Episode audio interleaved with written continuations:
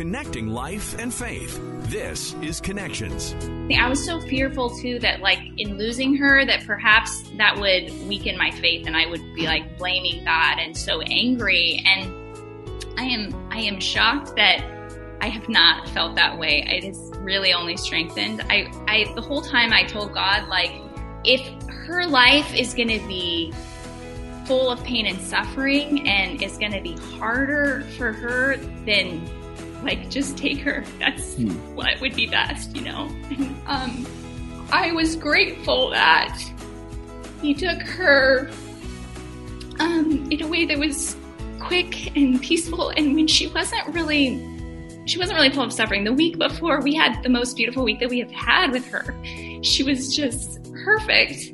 And it's that experience that led the Bacchiani family to realize how precious time with the family is. They have sold everything and are now traveling the world with their three sons, Hudson, Bentley, and Micah. Today on Connections, Angela and Daniel will share the story of their beautiful daughter, Amelie. They'll also share with us how God has impacted them through all of this and what it's like to travel the world with their three boys. We'll hear that and so much more. We're joined today by the Bacchiani family. Mom and dad are Angela and Daniel, and they have three sons Bentley, Hudson, and Micah. Tell us a little bit about this beautiful family that you have. Aww. Micah Bennett. And Micah Bennett. um, thank you. So we are from Oregon originally, um, and we love spending time together. We had our baby girl Amelie last year mm-hmm. and ended up having to transfer her to Ohio. So we moved the family, yeah. sold everything, and moved to Ohio. You're agreeing with everything I'm saying? And um, now we are on this journey together, are, are grieving as a family in some beautiful places to kind of spend this time together. Tell us a little bit more about your daughter. That story in itself uh, is amazing. You you went across country to basically give her the best care that she could have.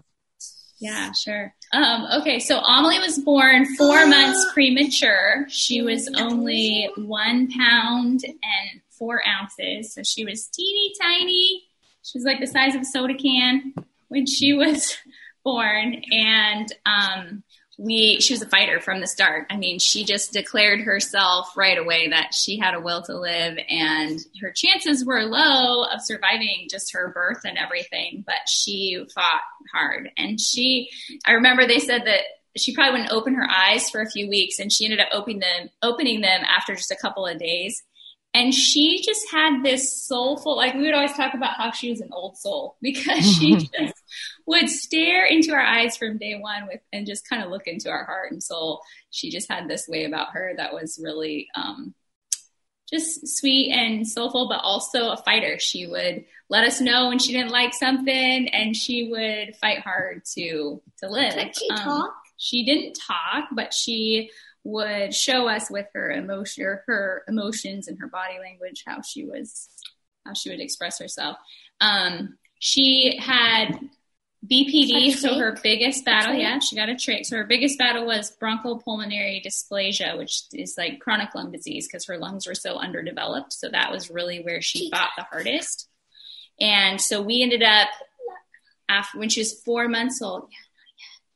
Yeah, when she was four months old, we um, transferred. So we realized that she was going to need a trach for to help her lungs give her more time to develop. We knew that she could probably get the trach out in a few years, but a lot of these babies with BPD have to have alternate means to breathe. She couldn't be intubated forever. So we wanted to get her a trach in the hospital. We couldn't do it. So we thought if we're going to have to transfer somewhere, we might as well find the best place we possibly can. And we found Nationwide Children's Hospital in Ohio was the only hospital in the country that has a unit dedicated strictly to chronic lung disease babies. They have a NICU unit that that's all they do. So we said, okay, let's go there. That seems like the best possible option for her. And the kids were awesome. I thought mm-hmm. they were very flexible and willing to uproot their lives um, they, you know, it was a hard transition for them, but they were amazing. And so we sold our house, all our belongings, moved across the country, to Ohio for her care and um, found a little rental there and just got her tracheostomy and kept kept plugging along, heading to the hospital every day to see her and care for her. Uh, the boys started a new school and made some new friends in the neighborhood, and they were. And we laughed.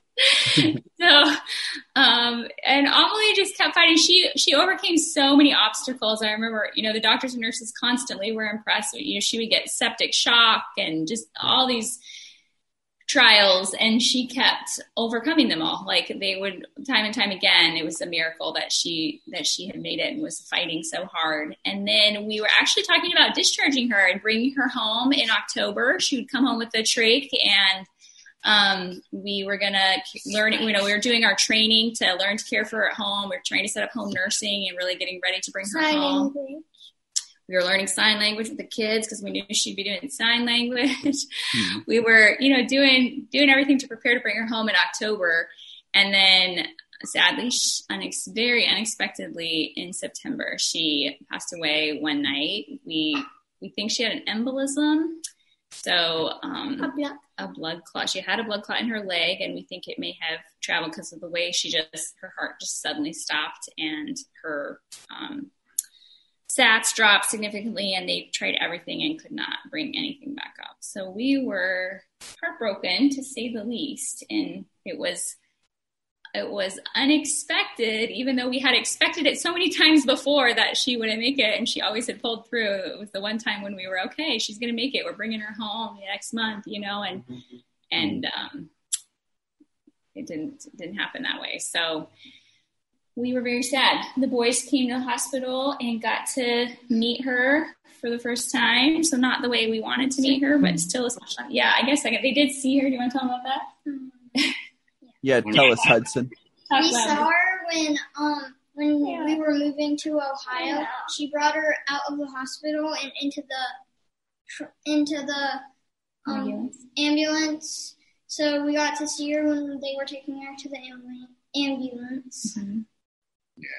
Was that nice when you got to see her that time? Was it hard not to see her all the time as a big brother? Yeah. Mom, I saw a toy Can you saw her heart? Oh. on the floor. For so, you know, such a short life, unfortunately, but I know you've said on your website and on your social media and stuff like she taught you a lot in that short time. Can you tell us some of the things that you learned from her as mom and dad? Well, Angie and I have always, like, we love our boys to death. We love our children, and um, we, we want the best for them. And like, and us traveling um, allows us to spend time with them, uh, and it also, for their education, allows them to see the world that we live in and have this greater awareness of um, the people and the different cultures and the different ways of life. But it also, like you're talking about, um, you learn a lot about yourself when you travel.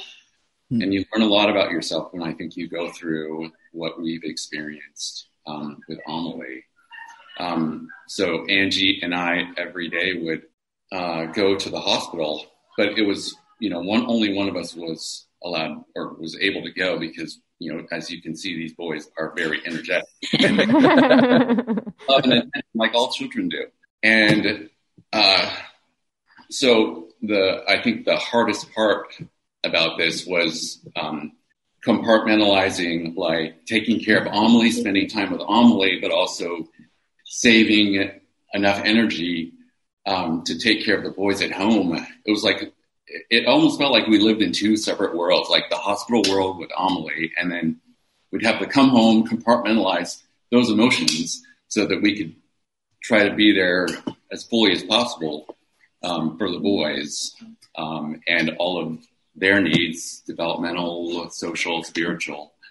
Um, so I would say the you know a greater awareness of the internal workings of our of our own beings um, in so many different ways was is part of this process and you know going through the grieving process especially after she passed away and then us going to to new countries and different situations where your, your comfort zone is expanded, and that always causes discomfort. Um, sometimes stuff arises that you weren't aware of, and you have to deal with it. And but you also have to, you know, fill the family with love and support, and also deal with all of these things. It's just it's been a whirlwind, I, to say the least. Yeah, and grief is such a funny thing, right? Like it can poke Yeah. its head up in different ways and catch you off guard, right? And I can't imagine this great adventure at the same time as grieving. It must be quite the experience. Absolutely. I think that um, you know, she really taught taught me a lot about um, letting go of control, you know, and, and having patience. Like I really, I when your child's in in the hospital, I mean, you want to do everything you possibly can to fix it, make it better, save them. You know, work, ha- have everything be okay, and you know, she kind of taught us that things are out of our control. We don't have control over these these things, but we can let go a little bit and enjoy the present moment that we're in because that's all we have. Like we only have that time, that moment, and that time. We were not promised the next day or the next hour. Yeah. And I think we've taken that to now realize like, okay, this is all we have with our kids too. We're not promised tomorrow or, you know, the next, um, the next day. So we just really trying to live in the present and let go of any like control over, um, ideas of what, you know, the future might be exactly, but just having more grace for ourselves and the time that we're in and trying to be present. Greater appreciation for for the life that we're living Hmm. uh, as we know it, and um, a greater appreciation and gratitude and love for the people around us. Yeah, like I think death is a it, it trivializes the trivial to some degree, and um, w- w- we're able to appreciate the little things in life a little bit more, and love a little bit more, and um, be grateful a little bit more. What has it been like for for you guys to at this young age get to experience all these different places? Good. It's been pretty fun. Yeah. Traveling the world. Yeah. And Doing all these things. Yeah. What's one of your favorite places we've experienced? Yeah. Um, um, probably like in my top museum. Museum. This would be one of my top five. Panama. But yeah, I don't know all This this particular Yeah. location. particular museum. Why is it your favorite? Um, because the, it, the pool is right near the beach, and there's like 13 pools and hot. Nice. Have you guys been anywhere cold yet, or has it been all warm places? you should come to Canada. Come to Winnipeg. You remember where we went that was kind of cold? Ohio, Well, that was where we were before, Yeah. but where did where were we just at before Panama that we got to Mexico. like? Surprisingly, not like Canada, but tell them what we got to do in Mexico that where it was kind of cold at night. That's so it actually where we were staying in Mexico, we were up in the mountains at a pretty high elevation near Valle de Bravo, and uh, it would it would drop to like the high 30s, low 40s at night. Oh, yeah. And, and the only way to really heat the houses that we were at was by fire. So we would like light a fire and keep that going late into the night and light one early in the morning to stay warm. And then during the day it was beautiful. It's still 70s, 70s or maybe 80 during the day. And um, but it was kind of fun because they got to roast marshmallows and cozy up by the fire at night. Nice. Micah, did you want to tell them one of your favorite places? I heard you trying to talk. Did you want to say something? museum. The The museum. What was cool Ah. about the museum? Michael, what's cool about the museum? Dumbbells. Oh, cool. This guy's our, he's our snack king. Micah is our snack king. I think he's been dealing with grief by um, and I'm the lizard snacking. king. He, wherever Aw. we go, that's what he looks for: snacks and things. He just he obsesses over snacks. You're the lizard king, Bentley. What? What? do you- why are you the lizard king? Because I catch lizards. I would say on the trip, he's probably caught like a hundred lizards. Really? Oh, wow. You're not afraid of lizards? Not at all. One thousand. 1,000? they are so precious and love them. Um, you guys are a family of faith too. tell us a little bit about how all of this has impacted your faith. Um, yeah, definitely. I mean, God has gotten us through this. There, my faith over the last year and a half has grown exponentially because I had no other choice. Like, I just had to really give it over to God and say, look, like I can't do anything. Day by day, sustain me. Give me the strength that I need to make it through this day. You know, give me the strength that I need just to walk over to the hospital and walk into that room. I mean, it was, you never know when you're going in that room what to expect. Like, mm are, is she going to be, you know, desatting and alarms going off? And is there going to be a team in there working on her? You know, it, there's just, it was so unknown. And I had to just pray my entire way to the hospital to make it there. And then really just try to give it over to God and say, I trust you, I trust you, I trust you. And what's amazing, I was so fearful too that like in losing her, that perhaps that would weaken my faith and I would be like blaming God and so angry. And I am I am shocked that I have not felt that way. It has really only strengthened. I I the whole time I told God like if her life is going to be full of pain and suffering and is going to be harder for her then like just take her that's hmm. what would be best you know and um i was grateful that he took her um in a way that was quick and peaceful. And when she wasn't really, she wasn't really full of suffering. The week before, we had the most beautiful week that we have had with her. She was just perfect. Um, and we had those special, that special time together. And, um, sorry, thought I could get through without crying, but obviously not. Um, but she, I feel like God spared us. I told Daniel, like, what if she would have come home and that would have happened at home? She could have easily had an embolism the next month at home. I would have blamed myself or hmm. Daniel or my kids. I would have totally been like, what did we do? What could we have done? Like, I would have blamed myself. I wasn't there when she passed. I was in the shower at home and I was sad that I wasn't there, but I think God spared me the trauma of seeing, you know, them try to resuscitate her and do chest compressions and you know it can be traumatic. And i think he spared me that memory of witnessing that in his grace. Um you should stop drinking so i can stop. Anyway i just i i would say that my faith my relationship with god i feel like he's just carried me through both the nicu process and the grief process and he just continues to lift us up and i know so many families get just completely torn apart by grief. You know, like everybody goes into their separate corners and grieves independently, and it's tears them apart. You know, I I know families personally who have lost a child that have divorced afterwards because they couldn't. Their grief was too much to handle together, and I was so scared yeah. that, that would happen. I just we prayed together and said, you know, what can we do in this to survive and to not only survive but somehow get meaning from it.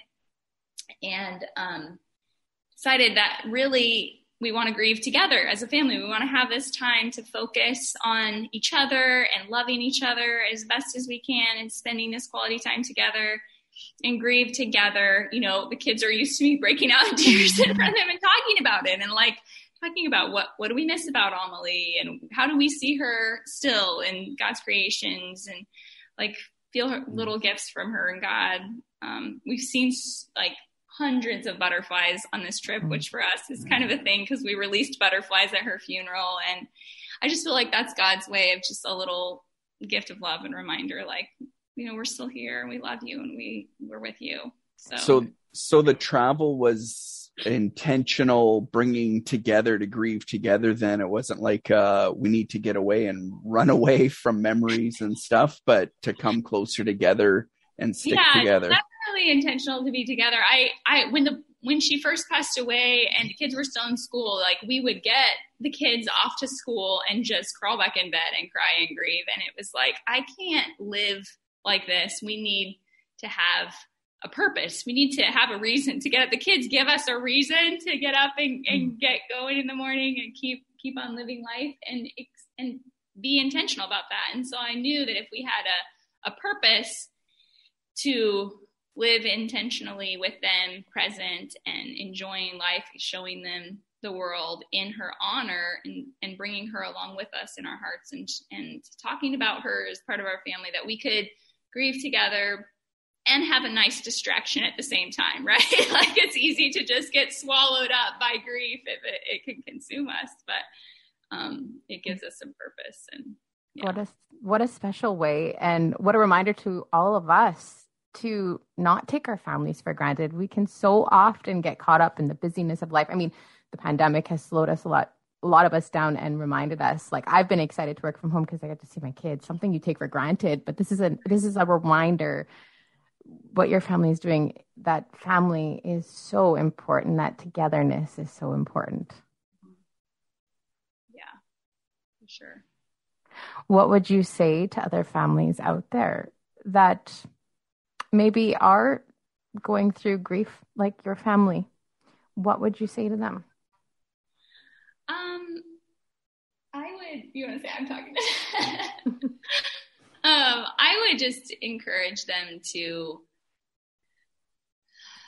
slow down and take the time that they need. I think, you know, if we try to rush through grief and move on quickly, it, it, I mean, I don't think we'll ever move on. I think it's going to be a part of our journey for the rest of our lives. But I think sometimes jumping back into full time work and full time school and trying to just live the normal life, life I feel like for us is not going to be normal again. Like how can it, how can we go back to normal? like mm. we are missing a part of our family until we are in heaven and feel complete again as a family, like all together. I don't think that we're ever going to feel like, oh, this is just normal life now, you know? So I think recognizing that and then seeing how can we honor our grief and our daughter and our our time in a way that makes us live differently because of it. Like what how can we and it for not in traveling isn't that's not it for everybody you know? Maybe it's giving volunteering and giving of our time to a good cause that is related to the loss somehow or i think there's different ways to honor our grief and try to unite it unite us as a family than tear us apart. But i think being aware that it definitely can cause families i've had so many people reach out to me that oh i lost a sibling as a child and I wish my family would have done something like this because it was the darkest time of our life. Like our mm-hmm. parents just mm-hmm. went into this deep depression and couldn't be present with us. And I felt like when they died, when my sibling died, I also lost my parents for a long time, you know? And I think that just people being aware that that's a real possibility if you're, if you lose a child because of how much the grief, you have to be intentional about doing something with that that grief and not letting it swallow you whole but still embracing it and recognizing it and letting it come when it does you know because it's just in these waves of you don't know you know we'll be out at the beach and see a little baby girl and i just start bawling, you know, just thinking like that's how I always want to know. I'm like obsessed with knowing how old that baby is. like, is that how family would be? Like, is that what she would look like on the beach with us? And um, but just like talking to the boys about it and saying, yeah, that seeing that baby girl really makes me miss Amelie, you know, and just kind of letting it, letting ourselves feel those emotions when they come, but also that's, choose to live yeah that's so healthy right like so uh, we don't talk about those things with especially with our kids we try and mm-hmm. protect them and shelter it from yeah. them and like yeah. you said before hide in our own corners kind of thing and we think we're protecting them but we're probably doing way more damage by doing things like that yeah, I think it eats us up if we keep it inside. You know, we just have that lump in our throat constantly, and we can't.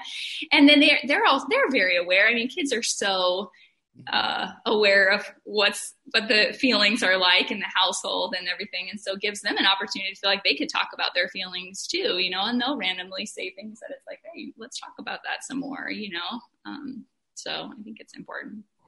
Just in the time that we've been chatting with you and just getting to know you, you can see what you're doing is working for your family. I see between the two of you right now. I saw it with the kids. Um, moving forward, what's up next for your family? if God would tell us.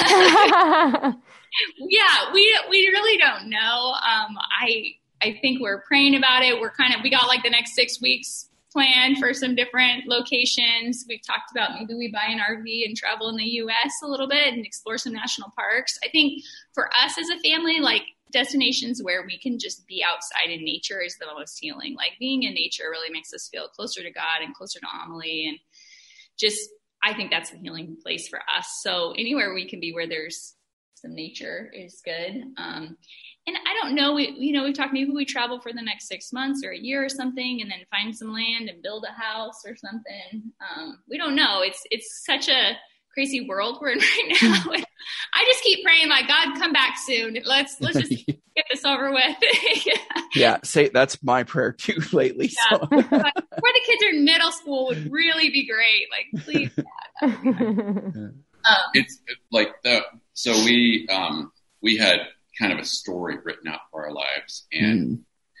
Um, through this whole process, like we've had to rewrite our story like multiple times, and I think we're kind of in the in in the middle of rewriting a story that works for us mm-hmm. um, um, under the circumstances that we're in.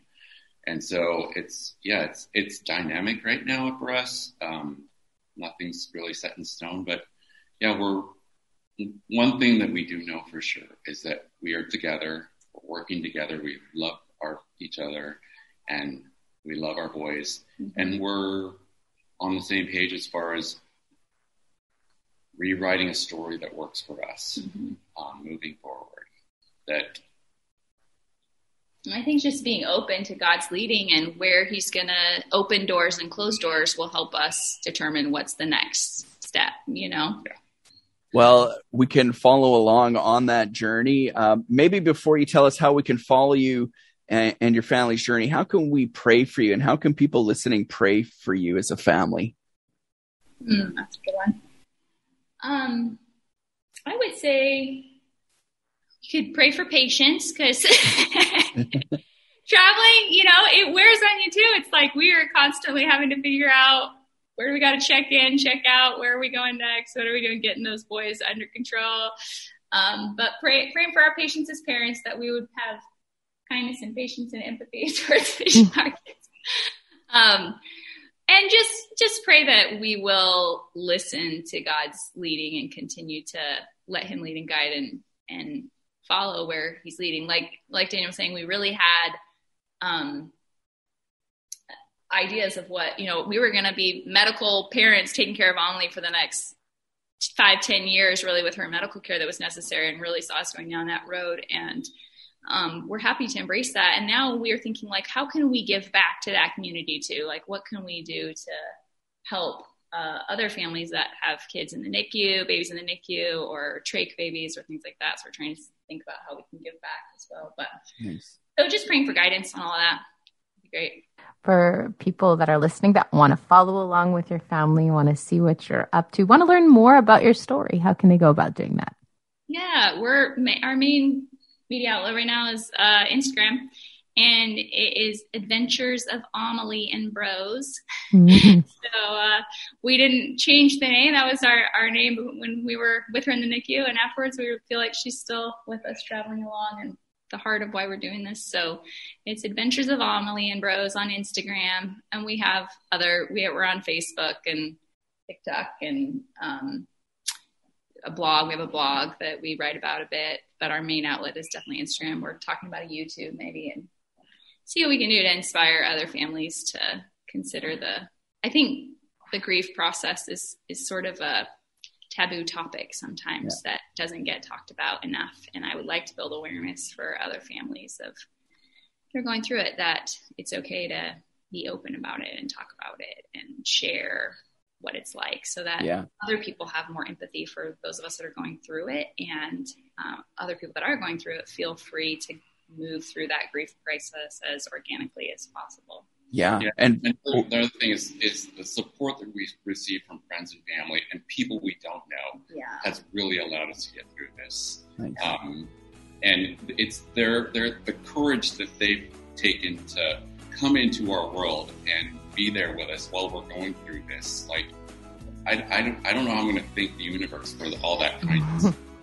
Um, because, you know, they, they push past that, whatever the death taboo, it, you know, we, it's hard to talk about sometimes. And, and we, we don't talk about it because it is so hard. Um, but, you know, the, the, our friends and family, um, and you know, like I said, people we don't know coming and giving us the support, like has really allowed us to get through this. And for that, we have eternal appreciation and gratitude.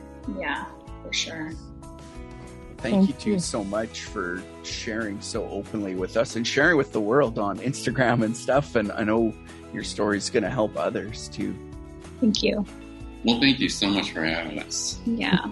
And thank you so much for joining us and for listening today. Don't forget to check out some of the other conversations we've had on Connections. You can do that by checking out our podcast, Connections with Mike, Tom, and Colleen Hood. You can find that at podcastville.ca or wherever else you get your favorite podcast from. Don't forget to subscribe while you're there. We'll talk to you again on Connections.